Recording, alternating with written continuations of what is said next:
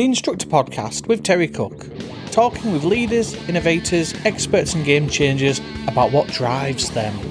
So welcome to the Instructor Podcast Green Room Edition. This is a show where we bring you all the latest news and specific topics as they relate to the driving instructor industry. As always, I am your splendid host, Terry Cook, and I'm delighted to be here. And even more delighted that you have chosen to listen, but you'll be glad to know it's not just me. I am joined by the ever delightful Chris Bensted. How are we doing, Chris? Hello, I'm doing really well. I'm having a great week. Excellent. I never know whether how to introduce you. Is it Chris Bensted of the DITC, Chris Bensted of the Theory Test Explain, Chris Bensted of Motormouth? What do we label you as? I got told the other day, Chris Bensted, who turns up to the opening of a paper bag. So, you know, I like being involved in stuff in the industry. So, you know, yeah. Industry mouthpiece. How's about that? Well, I'm going to give you a public challenge now, because this episode will be going out on the 28th of February, which will also be the time the webinar from the DIA for the Motormouth will be going out that evening. So make sure you go and tune into that and watch that. I want you to get Carly to introduce you as Chris Bensted from the Green Room. That's the challenge. Okay. I'll give it a go. That will be, I will retire if you get that done. I'll definitely give it a go. Yeah. But yeah, you are listening to The Green Room. This is episode 26. And someone actually asked me recently that they couldn't quite get their head around what The Green Room is. Now, I thought I did quite a good way of simplifying that at the beginning, but for anyone that isn't sure, The Green Room is simply where we look at the instructor profession as a whole, the ADI, PDI profession as a whole, and we dig deep into a topic and the latest news. So whereas on the Instructor Podcast, I will get different guests in to speak about a topic that may relate. This is very, very specific. And we have got some very, very specific news this week all around the DVSA. Now, before we dive into this, some of you may have seen a Facebook post I put up a little while ago talking about how I try not to get ranty on the podcast and I try to be positive and constructive and trying to give you something to take away each time. Apologies in advance for going back on that on today's episode. But lots of news around DVSA, and I'm going to start off with a positive actually, because they did recently update their theory test app, so the official DVSA one. And I spotted this before they sent the email out, but it looks a hell of a lot better. It felt quite dated compared to some of the others. So I'm pleased they've updated it. Again, nothing monumental, but it's about time. Anything you want to add to that, Chris? Have you had a chance to play on it at all yet? Or I just need to know a bit more as to whether there is AI of some kind that helps you identify what you're getting wrong and what you don't know. Because that's the big divider on apps, on theory apps, is does it randomly ask you questions so you don't know if you've been asked everything or you don't get asked what you need to know, or is there some kind of logic to it? So I'm keen to find out. But visually, I thought it looked great. So, you know, hopefully it's not style over substance. Yeah. I like the aesthetics of it, and part of that might just be because of the blue, which always reminds me of the Instructor Podcast. But, I mean, if we're being completely honest, the apps are all, and I don't mean to be dismissive, but they're very similar. They do a very similar thing. Some are marketed better than others, but I think a lot of it comes down just to personal preference of what you prefer. But, yeah, I think that it's good that they've updated it. It looks a hell of a lot better, which hopefully will actually encourage more people to maybe learn the theory a little bit as well. Yeah, what I would like to see is the ability for instructors to engage with it and their pupils, so we can see what our pupils are doing. But I know that, you know, they are looking at that on other platforms. So, yeah, that's always a benefit as an instructor. But as an app, it looks really nice. I just wanted to make sure it's doing the right job. Yep. The other bit of news. Now, I consider this a positive. I think you'll consider it a positive, but I'm confident there are some people listening that won't. The Are You Ready Are You Ready website by the DVSA has been updated, expanded. It's got more information on there. There's more things for people to look at. Yeah, give us your thoughts on that, Chris. Yeah, I like it. I think there's some really good content. There's a few bits of, you know, potential contention as to whether that you want that information out there or whether you agree with it. I think more and more instructors are using it as a way to kind of show pupils, look, this is what the DVSA are saying and you're not there. So I think they've done a great job. It is the best project that I've seen from the DVSA in the time that I've been doing the job. So I think they've done it really well. And having had the pleasure of speaking to them, as I know you have as well, I know it's going to grow and become something even bigger and more beneficial. So I haven't really got any negatives about it. I think it's a great resource for us. There was some of the wording that I wasn't keen on, and I know that I put my feedback across on that. Mm-hmm. And I think that there's still an element at times of it being a bit too test focused. And I think that, you know, I've said this before, that I'm always reluctant to, it sometimes feels a bit like we're saying, if you don't do this private practice, you're not going to pass. And it feels a little bit like that. And I think I'd rather the focus sometimes was just on the practice overall. But I do really, really like it. I agree with you. It's the best project they've done maybe since I've been an instructor, which isn't as long as you. I think 7 years now. I do like it. There was there's a scaling system which they brought up, which I really liked. It was like they graded 1 to 5 and 5 being reflecting upon it. And I've actually brought that into my lessons a little bit now. So, you know, can you do it? But then can you do it and reflect upon it? I find that quite an interesting take. Yeah, and I think that was something that I spoke to them about, that took me back to when it was the DVSA system of sort of 5 stars of have you introduced it, or the level at which the pupil is working at, whereas this is actually the level at which they're driving at. So it's not about the instructional approach. Are we prompting them? It's do they need prompting? So I think that addition of reflection is I think that's really nice. And the syllabus, for want of a better phrase, the was it 27 skills that are on there. I thought that breakdown was interesting. There's some I would have added or changed or everything else, but actually, as DVSA go, I felt it was a nice breakdown. It's not the everything that we try to look at, and I agree, it makes it a bit test focused, but I think everything was there to some extent. And just as a couple of side notes, if anyone has any banging in the background, the lady who lives above me just started on a running machine, so that's what that is.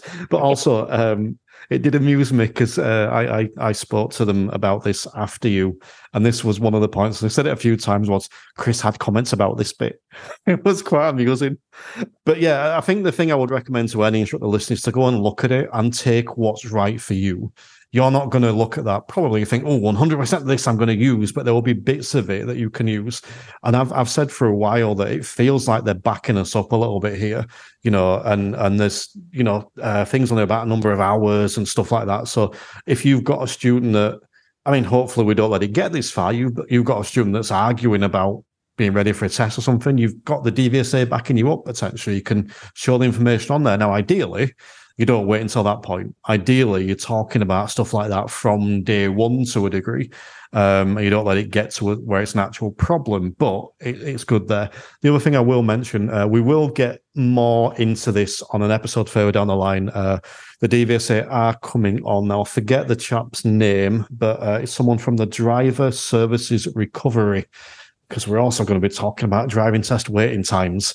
And it's in charge of driver services recovery. So that could be an interesting conversation. I'm saying that. We've not recorded yet. It could still fall through. But we're going to be covering more about the Are You Ready campaign there. So anything else to add onto that, Chris? No, that sounds really good. I look forward to listening to that. Cool. Then there was the other information from the DVSA, which is they are trying to prevent driving test fraud. So let's get this right. They are getting an image of the candidates on their iPad to then compare that rather than looking at the license. They're getting that to make sure it is who it says on the tin, essentially, which I think is a good thing. Worth mentioning, anything to add or? I have the pleasure of one of our local guys, being one of the fraud and integrity people from DVSA, who comes and does a bit of the overtime testing to try and reduce the waiting list. And we were chatting about this, and apparently it's a massive problem with, they think it's organised crime, putting a film with a photo over the photo that's on the licence. So this is where it's coming from, is really to identify that, you know, the document, the license hasn't been doctored. So, you know, if it's preventing against that, I don't understand why anyone would have an issue with it. However, my only concern is if you've got one of those licenses with a picture that's come off of their passport where they look 12 because they are, might be worth making sure that when your pupils first start, they get that photo updated so that it looks like them. Because if they're now working off of something that's actually a decent quality and everything else, you don't want to be refused because your pupil looks like a child on their photo. Cool. All right. So in a minute, we're going to come back. We're going to talk about the changes to audit, the massive revolutionary changes to audit. We're going to be talking about Loveday's email about the achievements from 2022, what's gone up in 2023, and we're going to be talking about grades as well, A and B, and how Chris recently provoked a bit of a stir around grades. And we're going to tell you as well a little bit about a new event that's coming up that Chris has made me aware of, that if you've got a spare couple of pounds you could attend. But before we do that, let's take a minute to set the table. So Chris, do you want to just tell us a little bit about you, a little bit about what you do and where people can indeed find you? I'm Chris Bensted. I am from the Driving Instructor and Trainers Collective, the DITC, which you can find at theditc.co.uk. And we are the signposting platform for the driving instructor industry. The biggest conversation I have with instructors is that when they first approach the industry, what we call pre-PDIs, that they couldn't find anything that wasn't either gov.uk minimum standards of this, these are the steps you've got to take, or possibly overstated sales pitches from very big companies looking to sell them a product. And they're looking for that important information in between. And that's what we try to provide and try to offer support for. And then for once people are qualifying and have qualified, that they can then come along and get benefits and support and the right information. And that's what we do. So come along and have a look. Check it out and see whether you want to join us to make the world a better place. It's a good investment, I would say that. And you are listening to the Green Room of the Instructor Podcast. And as always, I am your splendid host, Terry Cook. Now, the Instructor Podcast has been going for since early 2021, so over 2 years, almost 2 years. I think it was April 2021 it kicked off, so almost 2 years. And we speak to leaders, experts, innovators, and game changers. Look at ways that we can help you improve your driving school and potentially become an even more awesome driving instructor. So the best place for you to find out more is to go to www.theinstructorpodcast.com. And over there, you can find past episodes. You can find out more about the show. You can find out links to other podcasts. So if we're on a bit of a sabbatical, as we are between seasons now, you can go and check out all the awesome stuff over there, including Voices from the Road, a cracking little podcast by James Luckhurst. So I'll definitely recommend you go and check that out. But also, you can check out the premium content over on the website as well. We've got a whole host of shows there. I think there's like 86 exclusive shows over there at the minute, stuff around the standards check, as well as with people like Bob Morton, Robin Bates, Nick Oak, Sam Harper, and we've got another 2 shows coming up soon as well. Over the next few months, they'll be starting up. And in March, on the 19th, the Instructor Podcast returns for season 5. And also in March, we have something very special launching, an Instructor Podcast Premium. So make sure you hang about for that. And also, this is the last podcast before we get to it, so I'm going to mention it now. The 16th of March is Driving Instructor Day. So make sure you... Yeah, exactly. We'll give it a big cheer. So make sure you are listening... looking out for the posts on the Facebook. The wonderful Stefan I'm going to try and pronounce his surname correctly, Stefan Pellet, I think it's pronounced as made this international. He's from Switzerland, and he's got a lot of Swiss driving instructors taking part as well. So it's now International Driving Instructor Day. Any post you make online, use the hashtag Driving Instructor Day, and I will try my best to share them. You can find out more at www.drivinginstructorday.com, or if in Switzerland, you can find the Swiss version of the site over there as well. But I would love it if you could do something special on ADI Day.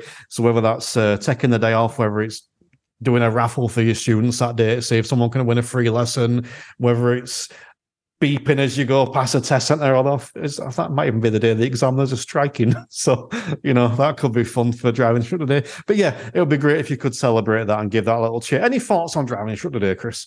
I thought it was the day that we all go on strike, because I keep seeing in the news that instructors are striking. But yes, no, I'm looking forward to what I'm going to do, because I don't know what it is yet, and I'm having a think about that one. But it's awesome that we have a day where we can all recognise ourselves, so we can make that effort to do so. Well, I'm going to give a little shout out to. I always get his surname wrong. I can't remember if it's Andy Sink or Andy Sinker. Either way, ADI lives near me. We're meeting up this year. We're going to have a little coffee or something like that, a little get-together. He's one of my premium members. We do talk a bit, but we've never actually met in person, so I'm actually making physical effort this year, and I will be posting some sort of a picture online with the hashtag Driving Instructor Day. And I still need to update the website with the pictures from last year, so that could be done on my week off, which was the last week. So there you go. Wasn't done, I should say, not could be. Either way, let's move on to the rest of the news. And this is where it gets interesting, because audit, Chris, there were some revolutionary sweeping changes to audit that have been being cried out for years. Do you want to tell us what they were? I made a big mistake of getting excited about the fact that they were revisiting audit and they were going to look at making it better. And as far as I can tell, the only change of any kind of substance is that it's got to include role play. So you can't be training from the back seat or anything like that. That it's a PDI, because obviously, just to clarify, audit being instructor training, it's a voluntary system. So, you know, there isn't anyone can train a driving instructor. You don't even have to be a driving instructor to train a driving instructor, but you can voluntarily join audit and pay the DVSA money for the privilege, which would be brilliant if it was a good structured training scheme and if it enforced some form of quality. But unfortunately, no, they've just made sure it's role play. I'm immensely disappointed. I appreciate it's probably hugely political and all of that, but I'm still disappointed. But, and I know we're going to come to this, Loveday has hinted that there are still going to be some changes upcoming with audit. So maybe, you know, they might change one of the letters or something, but I've given up being hopeful. I was really looking forward to something substantial, and we've missed it. Never give up being hopeful. Never give up being hopeful. I have been a bit disillusioned with some stuff recently, but I have never given up hope. There is always hope, Chris. We've never actually spoke about audit properly on this show as the topic part. So I was thinking perhaps when we, because we haven't announced it yet, so we may as well do it now. The Instructor Podcast is going to be back at the Intelligent Instructor recording live. We're going to be at the conference in Kempton, which is the 20-something of April. I think it's the 3rd or 26th. I can't remember which, but it's a Sunday. We're going to be recording live. That I was asked back because I did that much of an awesome job last year. However, I made a request this year that we do something slightly different, and we are recording The Green Room live at Kempton this year. So, Chris, you are going to be joining me at Kempton, so perhaps that could be the audit episode. That could be interesting. Yes, that'd be really good. Looking forward to that on the 23rd of April. 23rd of April, just exactly as I said. Yeah, that could be interesting. We don't know how long we've got yet. I have requested that we get an hour so we can do a full-length green room, but we may be restricted to 30 minutes. We'll see. We'll let you know as and when. But if you are considering going down, you can come and watch the green room being recorded live, possibly even a green room extra afterwards being recorded live. And yeah, if you're not considering going down, we'll reconsider, because I'm going to be there, and that's always awesome. But yeah, I think we should definitely include that as a topic at some point going forward. But yeah, it's disappointing that more changes weren't made. But as you said, I do think sometimes maybe hands are tied that we can't see are tied. Yes. I get that, but that doesn't stop us being disappointed. No, definitely not. Speaking of disappointment, let's move on to the email that Loveday Ryder sent out, and I fully appreciate that this podcast is going out before I've actually got the DVSA on, so I'll try and temper what I say slightly here in case that gets cancelled. So, the DVSA's achievements in 2022. I'm going to start this off with an example of my own, and I hope this comes out the way I intend it, so please pull me up if it doesn't, Chris. But I was nominated and voted for in the Intelligent Instructor Awards for ADI of the Year. I finished 12th overall and second in the Yorkshire and Humber region. So I think technically you could class me as the best male instructor in Yorkshire, you could say. But either way, yeah, so I finished second and 12th. Now, I've not promoted that anywhere. I don't think I've even mentioned it publicly. I know a couple of other people have. My mum blathered it all over Facebook, bless her. But yeah, but the reason I haven't mentioned it is because I genuinely felt like I let a lot of my students down last year. You know, I've spoken a little bit about this on the show before in the issues I had personally last year, and how a lot of my students I would have completely understood if they'd ditched me, because there was that many cancellations going on. Now, not necessarily can't make it this morning sort of cancellations, but cancellations I need the week off because I can't stand up or sit down sort of cancellations. And so I felt like I let too many people down last year. So even though I was really touched that many people voted for me, and some of my students copied me in on some of the stuff they'd said, that they sent me a copy of the comments I put, and I was really heartwarmed, and I think some of them even used that as like the reference. Even though Terry was struggling with this, he still did this. I didn't feel right to celebrate that because of everything else. Did I celebrate it personally? Do I take a look back up on 2022 and look at some of the stuff I achieved? Yes. Do I publicly shout about that? No, because I don't think it's right. And I think that's my issue with this, in that I do think there was a lot of issues in 2022 that maybe not necessarily stemmed because of the DVSA, but could have been done differently or improved upon because of the DVSA. And I think to then blase around those, not mention those, sweep those under the carpet, and everything's rosy, look at all this amazing stuff, is a little bit disingenuous. And I think that's my stance. Where would you go on to that? I think you've put that very well. So yeah, I don't know. Read the room, yep, please. Loveday, I get it. You know, we've all got to do the PR pitch sometimes, and we've all got to, to kind of make sure that the work we are doing. Because if you're in a big hole, and you are working on trying to get yourself out of that big hole, yes, you've also got to motivate your staff.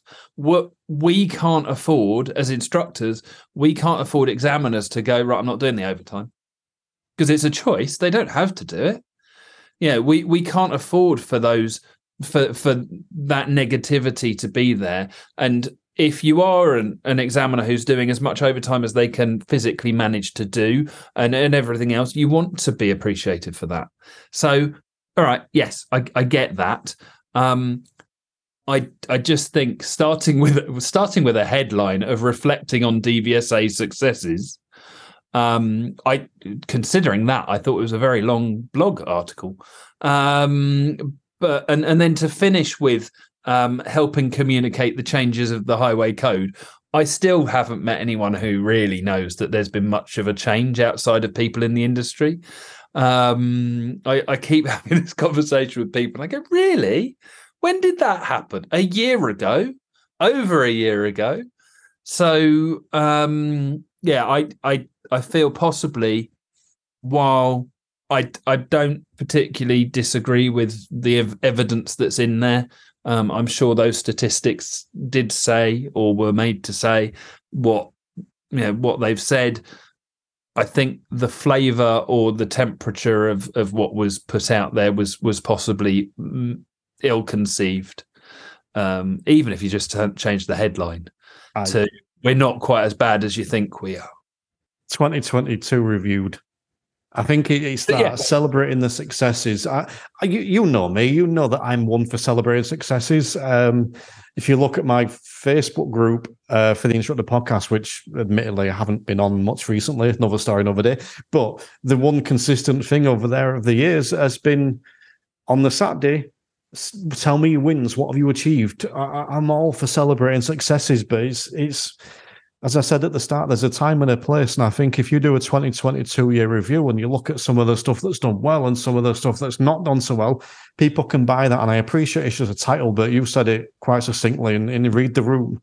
There's a lot of negativity towards DVSA. Now, me and you are probably not necessarily falling into that bracket. You know, we did spend the first bit of this conversation talking about the positives there, and I do think there are positives there, and there are positives within what they've sent out. You know, put the statistics aside, because what is it they say? Statistics and damn lies. We can interpret anything into whatever we want, and that's not saying they have, you know, it's saying that anyone can.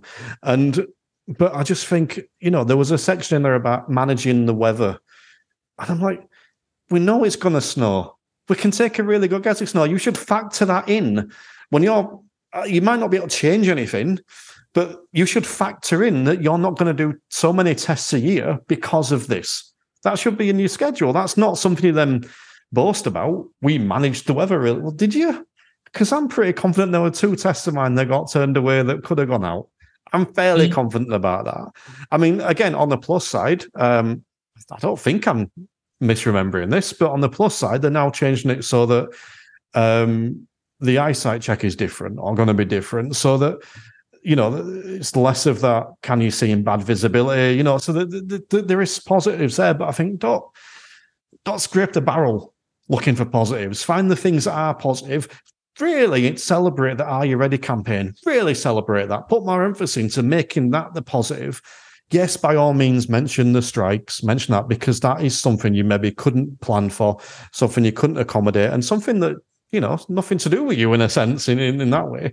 But I just, there's a time and a place, and morale is low among some examiners and among some instructors. And I think that celebrating what you've done isn't necessarily the ideal way to raise morale at the minute. Maybe celebrate the people, and I'm doing this in inverted commas on an audio podcast, but the people below you, the people beneath you, you know, support those below, praise those below, praise the examiners that are doing a damn good job, you know, praise those ones, praise the instructors that are continuing to work hard, not look what we've done.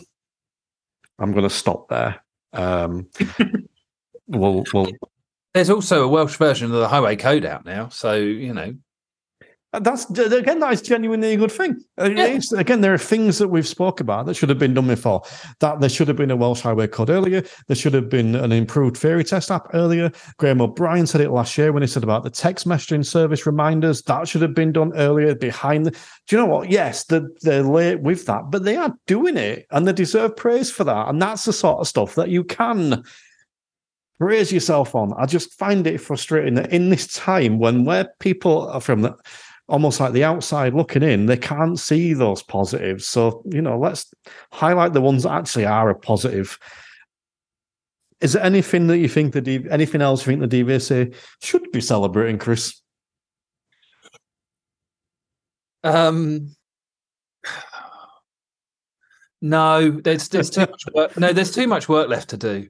I think there's a time for celebrating, and I appreciate that New Year is a good time to reflect back. And we said and you said specifically about on Ready to Pass, about that level of reflection, but that comes at the end when they're ready to be successful. We're not there. We're at level 2 or 3, I hope. Carry on. No, I think that's the sort of thing you would celebrate internally.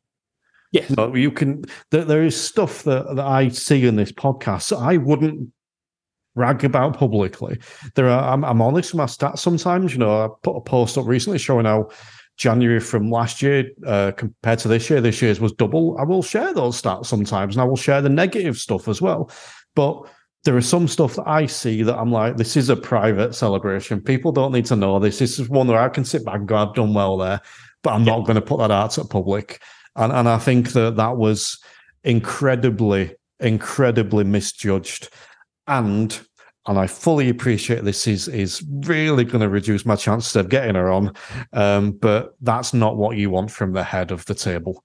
The head of the table needs to be able to make those judgments better on, like you said, reading the room and what to do publicly and when. And like I say, Loveday's Ryder is heading the table. She's the focal point, and she should take credit for the stuff that goes well, and she should take the criticism for the stuff that doesn't go so well. I find it slightly concerning that that email has come from that person at that position. I'm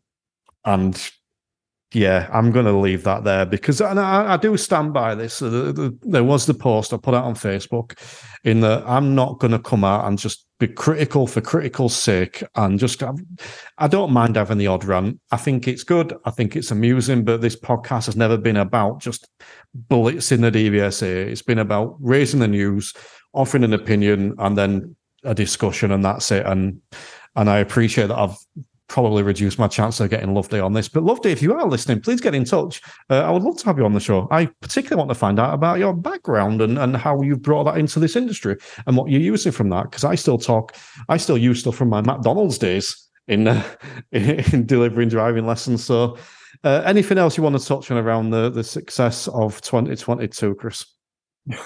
No, because I want to look forward into 2023. And I think that's where it's fine. She's issued a blog. We've all read the blog. We've established how we feel about it. I think where we stand united is we want to find successful ways to move forwards. So, you know, okay, brilliant. We are where we are. What's next?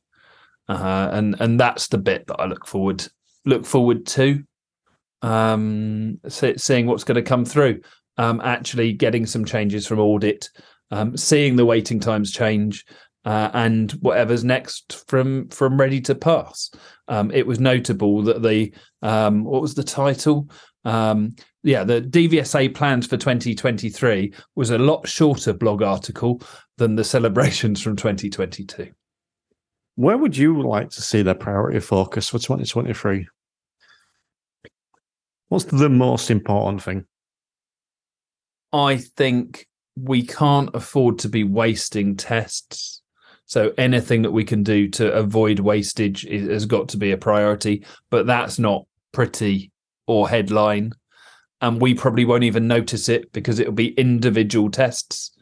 I think it's some real backbreaking work that we're not going to notice the benefits on an individual basis, but will hopefully chisel away at things. It'll prevent problems, and it's all great. The engagement calls, that there wasn't a figure that said how many people didn't take up the engagement call, but they said that they're up to, I think it was 3,500 engagement calls. I've had some really positive feedback about those, and that's great. It's instructors that are in a better position now.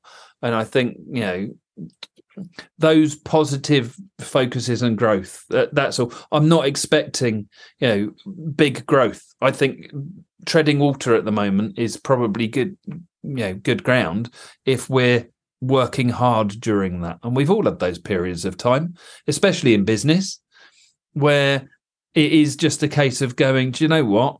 We're going to work hard. That's what we're going to do.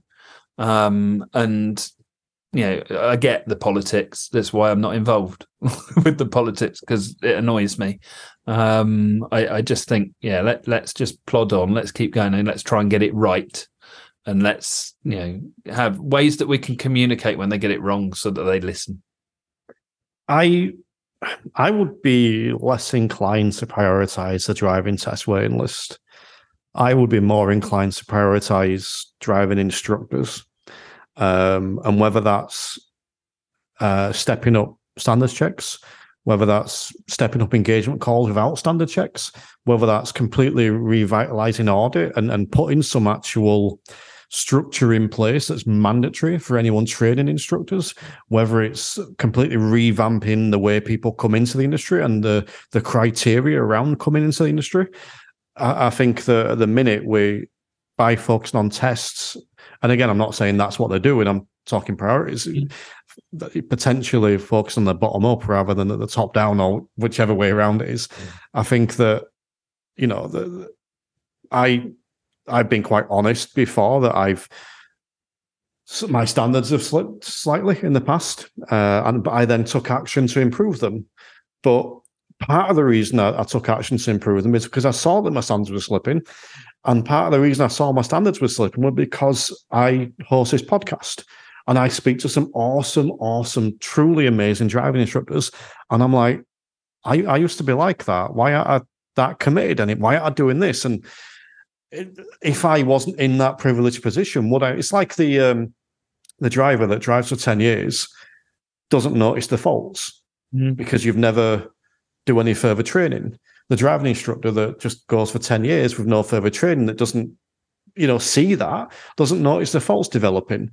And whether it's by hosting a podcast or listening to a podcast or going on courses, hopefully you can catch those faults, and then you're putting out a better product as well, because since I've now upped my game again, I'm delivering better lessons and delivering better students, and not just to increase the test score, but for afterwards as well. And I think that would be the area I would prioritise. I think, because I agree, absolutely. I think the difference is that my loss of hope has left me being realistic in what I think they can actually do or would achieve, what they would take on, because I feel that they've already announced that they're not able to make those changes, which would be to audit and to the training process and such. So I think that's the difference. If what you've just said is achievable, 100%, that's top of my list. But you know, I'm having one of those moments that the DVSA bestow upon me at least once a quarter, which is where I kind of go, do you know what? I'm naive to feel hopeful that there's going to be change, and I don't say that in necessarily a negative way. It reminds me, so I'm grateful to them. We are the people that can make those changes, and we are the people that can, as you said, go and do CPD, and it doesn't have to cost anything. There's however many hours of podcast that they can go and digest between lessons and everything else, which, you know, is potentially free. And if you enjoy that so much, go and pay for the premium. So saves you saying it. So, you know, I genuinely think that you are the best source of CPD in the industry at this moment in time for breadth and engagement and everything else. It's great. It's why I turn up. Yeah, I think for me, what do I want the DVSA to do? Just let them do their job, and we can focus on being awesome on our own. Thank you very much. I didn't quite catch that. Who did he say was the best source of CV? No. Genuinely, I say it regularly. So, no, absolutely. There's plenty of other people out there that have got awesome courses and everything else. If you want depth of products and a breadth of topics, and you want it in a format which you can listen to between lessons because you're driving a car, I don't know where else I would go. Yeah, you know, I appreciate that comment, and I'm not big on celebrate success. As we are, the phrase I use is that it's the best value CPD out there, clearly, because this is free. So you can't get better value than free. But it's, in my opinion, and it is my humble opinion, and on the initial call link I set up for Chris today, I put my name as Terry Cook, award winner for not winning any awards. So there is that caveat, but I class this as the best quality, quantity, and variety of CPD available. And the premium content is the best value out there. And that's not just me that says it, that's any... well, maybe not everyone, pretty much everyone that signs up. But yes, I made a note to clip that audio clip at 46 minutes. I said I wasn't using the video, but I may well now. Yeah, I do appreciate that. But I've lost track now. I've gone all shy and whatnot. In fact, I was going to mention that one of the things that someone said to me recently on a call, and they will remain nameless, and it wasn't said in any kind of malicious context, it's all right for you. It's all right for you. And it's all right for you because you host that podcast and where I speak to all these people. And well, I'm like, A, listen to it. You get the same I do. And B, well, go and host a podcast then. Yeah. You know, it's all right for you. I hate that phrase. Anyway. I had a really interesting conversation today with an ADI who wanted some support and wanted to grow. Brilliant. And it was, I look at other instructors and I don't feel as good as they are. And but they're not the one that's come and sat in a car to to actually take some action. So it depends on what you're measuring it on. But then she said, so I suppose in an ADI sense, suggested that I'd had a silver spoon of some kind in that, clearly you've had a different journey to me. And the only thing that I've been lucky in places, but I've made sure that I've found opportunities as well. And I think all of these things are out there. Whenever someone looks and thinks, oh, there's that name from doing whatever, that can be you too, because all of us have passed the same tests. Whether you want to, that's down to you. That's a choice, and not everyone has to do it. You can turn up to work every day, go home, and forget about everything. I get bored and I'm nosy, so I like sticking myself into other people's lives and seeing what's going on. And I've had opportunities that have come from that have been huge. But it is all instructors have the ability to maximise their knowledge, their business and their potential. So anyone that chooses to, anyone who signs up to listen to the podcast is, has my absolute respect because they're making that effort. It's great.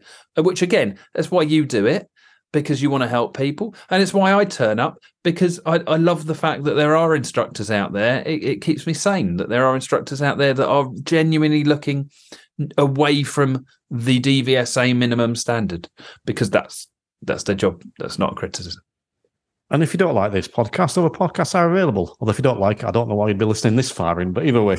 But yeah, not everyone has the same 24 hours. I saw that quote recently, but everyone's got the same 24 hours. That's not true. Everyone's 24 hours are different. It's similar for time, but they're different.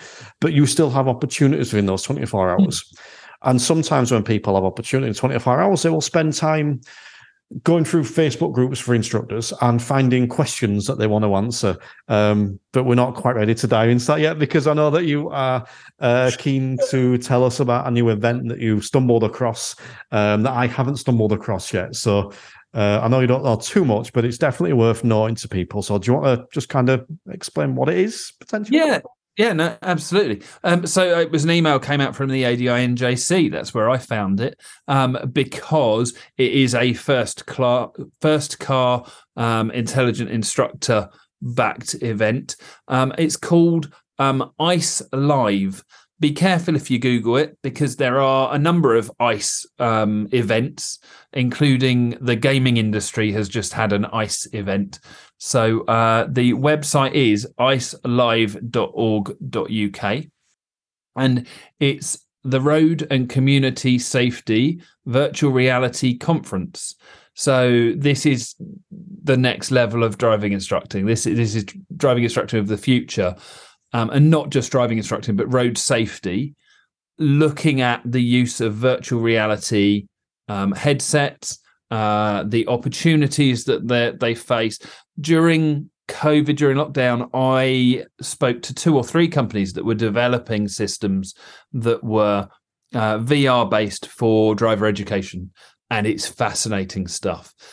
You will be able to sit there in your pajamas, put your VR headset in, and pop in next to your pupil, you know, in your dinner jacket. You'd appear next to them, or whatever you choose. Your avatar would be next to them, and you'd be able to teach them in a virtual environment. Potentially, they would be able to, what I think is really interesting, rehearse events that you don't get to experience on the road, like dealing with horses and cyclists and trains, level crossings, because I don't know about you, every time I drive to one, there's not a train coming.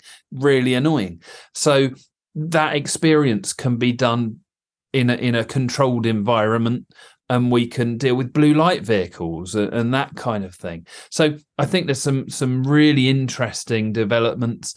It looks like a great event. There is a hot buffet style lunch, which everybody who knows me knows that I base an event on how good food is, and how expensive it is. It looks like the food here is included. However, for ADIs, the ticket price is £175. So that is a fair commitment for something when you're not quite sure what's going to be there.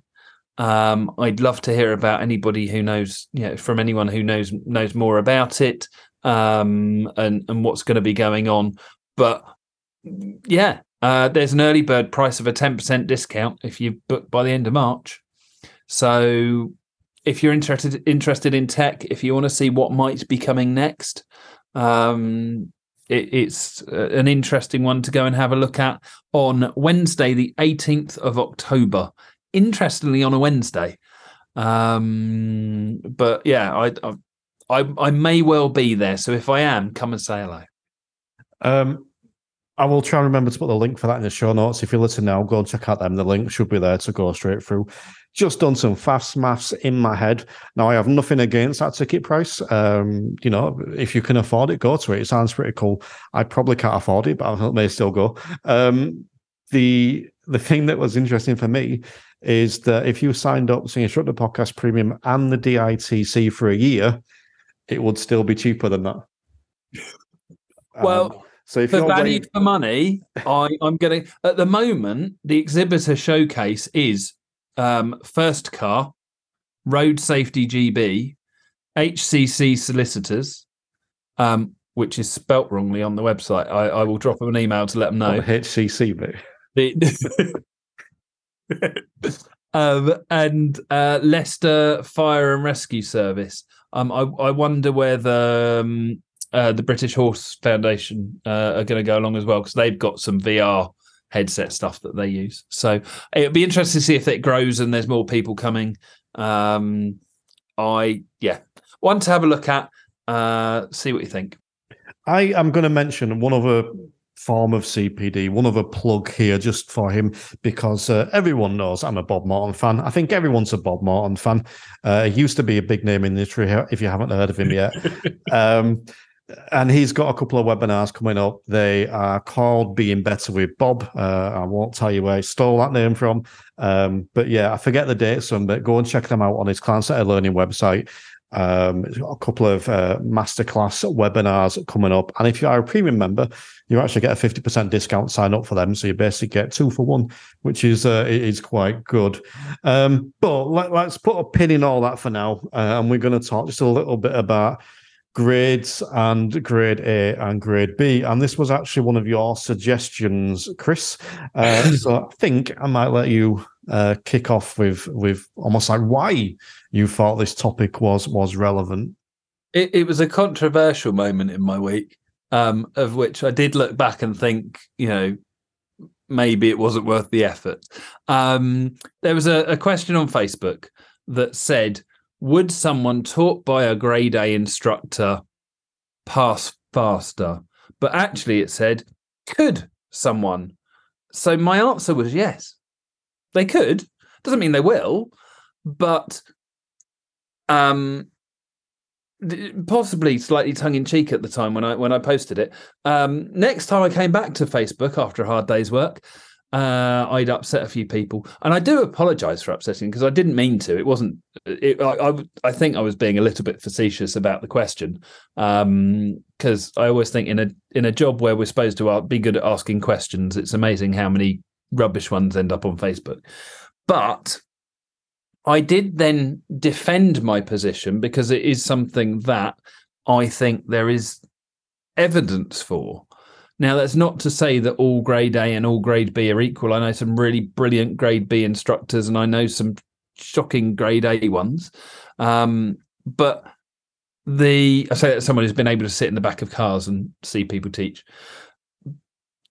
If the standards check, and I believe it does, measures a good lesson, a structured lesson, someone who is being taught in a structured way is highly likely to achieve success faster than someone that isn't.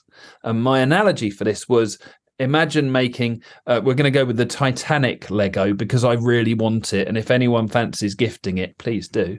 A couple of my friends have got it, and they've, it's been the best 40 hours they've spent making that. So you're making the Titanic from Lego. One of you has the Lego in a pile, and the other one has the Lego laid out. The one who's got the Lego laid out is going to make it quicker. Doesn't mean it's going to be as fun. Doesn't mean an enjoyment factor, but that structure is going to get you more efficient results on average. And I stand by that. I also stand by could is not would, which was my initial response. So that's where it came from. Now, the reason I thought we should talk about it is actually I think it's a really interesting question of, does A/B matter? Should it matter? And even if it doesn't matter, does it denote a difference? You could argue, should pupils be out looking for the grade B instructors? There are so many points to touch on there, including now my pressure to ask good questions after you just said that. Let's start off with the most important point, which is I today actually bought the Sanctorium Lego. Doctor Strange, it was on offer, and I got that quite cheap. So yeah, that was my treat for myself today. And I'm a pile guy, not a sorting out guy. That's why you can't sit down. It's what? Yes, I can't sit down because of all the piles, yes. I nearly cut you off early for a joke you made. Oh dear. Oh, now I've forgotten all the responses I had lined up in my head. Going right back to the first thing, I know this is me being honest. I do think that if you answer that question, can a grade A instructor, whatever it was, with the answer... Could a pupil with a grade A instructor pass faster? Yeah, I do think if you answer that with the answer of yes, you are kind of asking for trouble. It's not one that I would answer like that. Either way, I think you're asking for trouble there because A, people won't read the question properly and assume that you're saying grade A instructors are better, and B, other people will look and think, dick. So, but either way, it amused me. You mentioned it to me. I went back and looked, and I had great merriment reading through that. So yeah, I might even put the link for that in the show notes as well. Go check that out. I can't remember where it was now. Either way, the cards on the table. I've said this before. I'm a grade B. I think that if you'd have asked me to do a standards check this time last year, I would have been a grade C. I would like to think that I've improved a lot since then. No, that's nonsense. I have improved a lot since then. I don't know what grade I will be. I still sometimes take out standard check forms, the mark sheets, not the end of. I don't do it every lesson, but I try and do it a few times a week. Kind of score myself after a lesson. Now I know I'm doing it, me scoring myself, but I think it's interesting after a lesson to go through on those tick sheets and just see where you would be. So. On a personal sort of note, that's where I am. I have said to myself that if I don't get called up this year, I will probably request one by the end of the year. because I'm curious on that. And kind of one of the, I forget how you phrase it exactly, but does the grade matter? I think that's a really, really interesting question that I don't actually think there's a right answer for. And I possibly even, oh God, I'm turned into that guy now, possibly even the wrong question. Because, you know, it's the question, does it matter to you? Because it, in reality, only matters to two people, or to, you know, the DVSA and the individual with the grade. Should it matter to pupils? Again, you asked a really good question. Should pupils be looking for grade B instructors? I would hazard a guess that a lot of grade B instructors, not all, you know, I'm not trying to stereotype everyone, but a lot of people that get that grade B probably get some motivation to improve. Whereas potentially, if you get a grade A, and again, I'm not saying everyone, I'm saying potentially, so don't at me. If you get a 51 out of 51, are you going to be as motivated? You know, and I think that's what a lot of it comes down to. It's how you as an individual interprets that grade. If you don't give a toss, genuine, whether you're an A or a B, then that's completely fine. That's your opinion. But then also, why throw a tantrum when someone talks about it on Facebook? If you don't care whether you're an A or a B, why are you getting offended when someone says that a grade A can pass someone quicker than a grade B?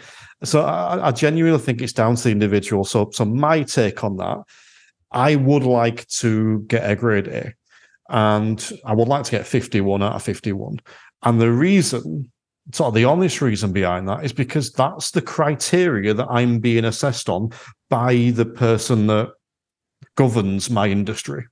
So therefore, I want to be able to do that to the best of my ability. That's their criteria. I've got my secondary criteria, which is how my students feel about me. I know which one I prefer, and it's making sure my students are right and looked after. But that doesn't mean I want to ignore what the governing body of the people that I'm in rate me on. Mm-hmm. So yeah, I do want to be the best I can be according to them and me. And I think for me, the interesting thing is, I do not believe that the standards check grades the instructor.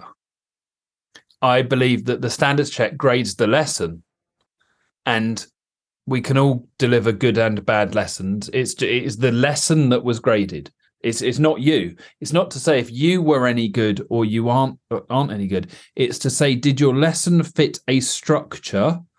And I happen to agree with the structure as being a really good structure, because all the structure is was there a point to the lesson? I hate the idea of wasting money on a lesson and just driving around for the hell of it, where you don't benefit and get the most out of it. You know, if you have a week's holiday, make the best of the week's holiday. We all, you know, I watched my 12-year-old during the summer holidays going, you do not know how lucky you've got it. Make the most of this. No, he doesn't, because you don't appreciate when you're there. You don't want to look back and go, actually, I've wasted all of that. So I want it. There should be a point, and then it should be safe. So actually, if we're working together in the car to keep it safe, it means we can get the most out of it. So again, it's about getting the most out of that. That's what the structure is. And at the end, you want to know, did you do all right? And if you didn't do all right, how can you do better next? I don't get any lesson that shouldn't fit that. Therefore, I value that structure. But it is the lesson that gets the grade. And yeah, I think the thing that's a shame is that rather than go, yes, that is something I want to work towards, everything you've just said, I think the majority of people dismiss it. And that's possibly out of a defensive mechanism of dismissing it. And being that statistically, the majority of people are a grade B, because it's the way it is, that it gets dismissed because of. And yeah, we don't necessarily shout about it. The thing that was important to me was that the lesson that was marked was me being me, that I didn't put on a show.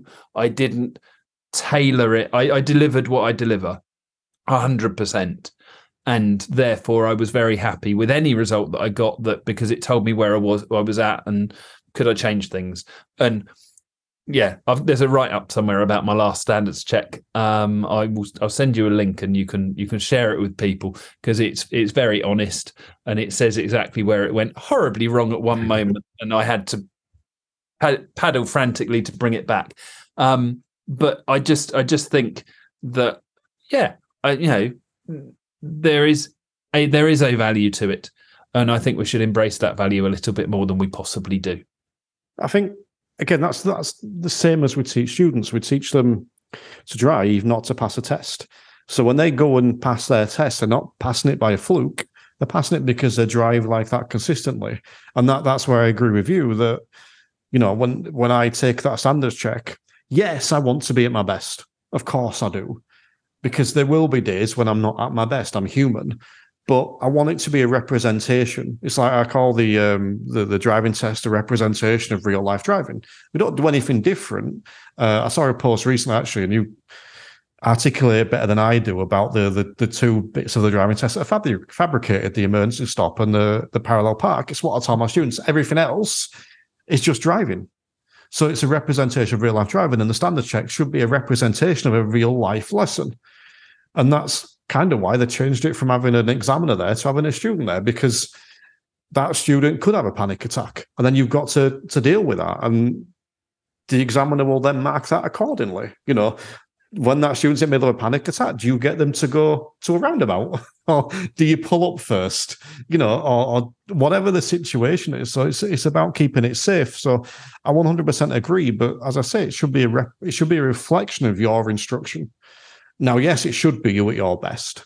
But again, if you go in and do your best, and then say to your students, if you're an A-star driver, let me rephrase that differently.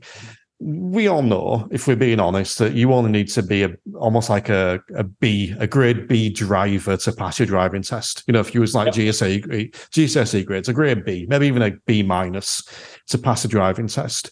So if you're driving an A-star standard and get a bit nervous or make a little mistake, you're going to drop down to a B and you'll still pass. If you're driving at a B standard, you drop down to a C or a D and you're going to fail.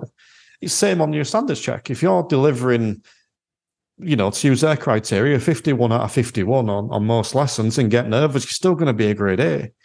If you're delivering 30 out of 51 on most lessons and you get nervous, well, guess what's going to happen? And I do think that it is that. And I think I would probably concur with you as well, and that there is a self-defense thing there. And, it, you know, look at the response to when they brought the standards check in relation to driving test results. And whatever change they make, it will create uproar. You know, and to quote, and maybe I shouldn't say quote because I might get it wrong, but Graham Hooper, I believe, I've tried coaching fame, I'm going to say infamy, but we'll leave it as fame. I'm sure he once where he said that as a trainer, he couldn't live with himself if it was a grade B, because he wants to be, you know, that level training people. It goes back to what I said early on about what, in my opinion, the DVSA should be focused on. It's raising the standard of instructors. I include myself in that. You know, I can always be better.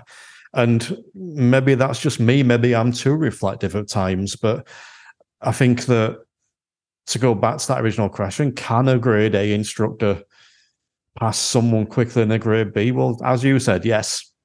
Yes, they can. But a grade B can pass someone. And I suppose you flip that question around to maybe the question that you would have hoped for. And the one I'll ask back you is a grade A instructor more likely to pass someone faster than a grade B instructor? And yeah, I would go back to that structured argument, the argument about the structure rather, which is, yes, I think there will be plenty of exceptions. You know, there'll be great grade B and not so good grade A's and all the rest of it, the ones that do it just on the test day. If you are delivering that same standard all the way through the year, then yes, because the structure will be there. And even if it's a bit, you know, you might have upped your game on the day of the test. You know, if that structure is there, you will be getting better results. My question would be, do we want them to pass faster? Should our focus be on how fast, or is the better question, does a grade A instructor produce a better driver, a safer driver at the end of the process? And if we all want to work to something, that's the question that's got merit. I don't know, because I think there's a bit of me that feels that driving is such an emotive, personal thing. If you have an instructor who you engage with well, that you value their opinion and therefore you take it on board and make it part of who you are and your values and decisions, that is what is going to get people to drive better for longer, because they will have taken it on board.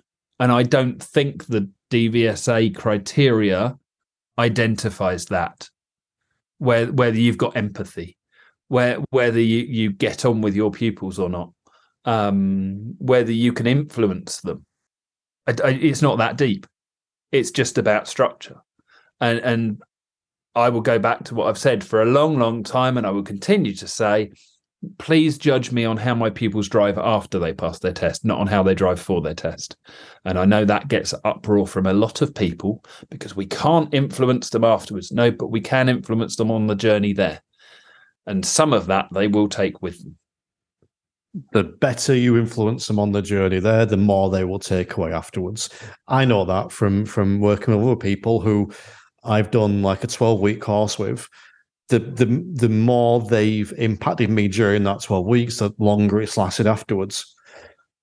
And that will go for driving as well. If I can have a bigger and better impact on that student before they leave me, then I will have a bigger and better impact on them afterwards.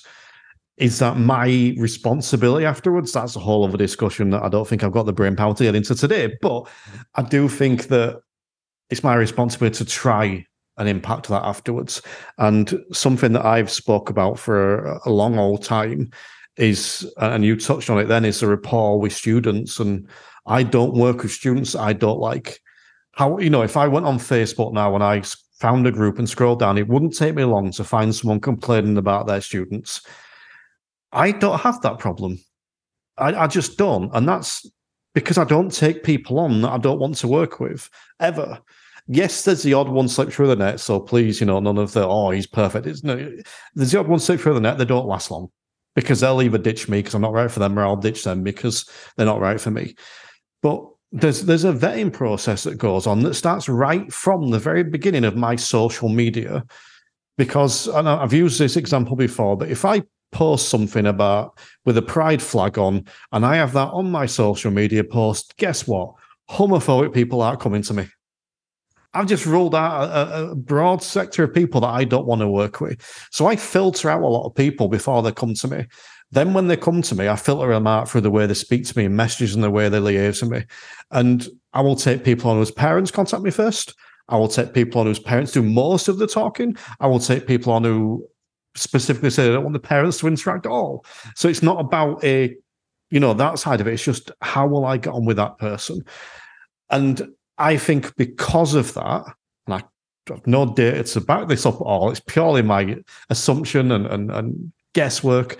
I think because of that, I have a longer lasting impact with my students. And I would hazard a guess that the students that you get on with better, you have a longer lasting impact with them. And so if you're someone that wants to work with people for as short a time as possible and get them in the door, out the door, that's how you should market yourself. Because you're probably going to have a better influence on those people than I would, because I don't want to work with those people. I'm going to spend half my time arguing with them people. That's why I don't take them on. I want to enjoy my lessons. And that's a new catchphrase for the show, by the way. If you don't enjoy your driving lessons, you're doing them wrong. That's a new sign-off for the show. But yeah, so I think that there's quite a broad thing there. Anything else you want to touch on around that topic, Chris?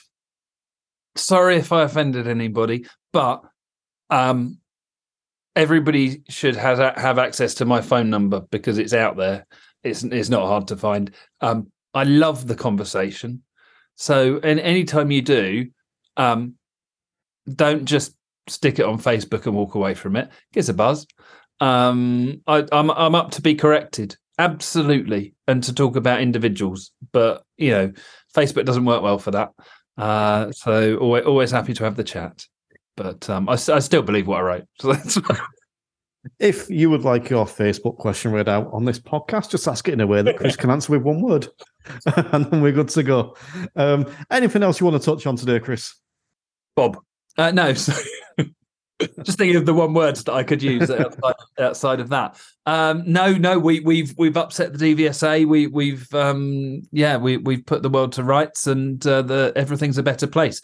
I can go and sleep soundly tonight. So no, thank you. Well, just a quick reminder where people can find you.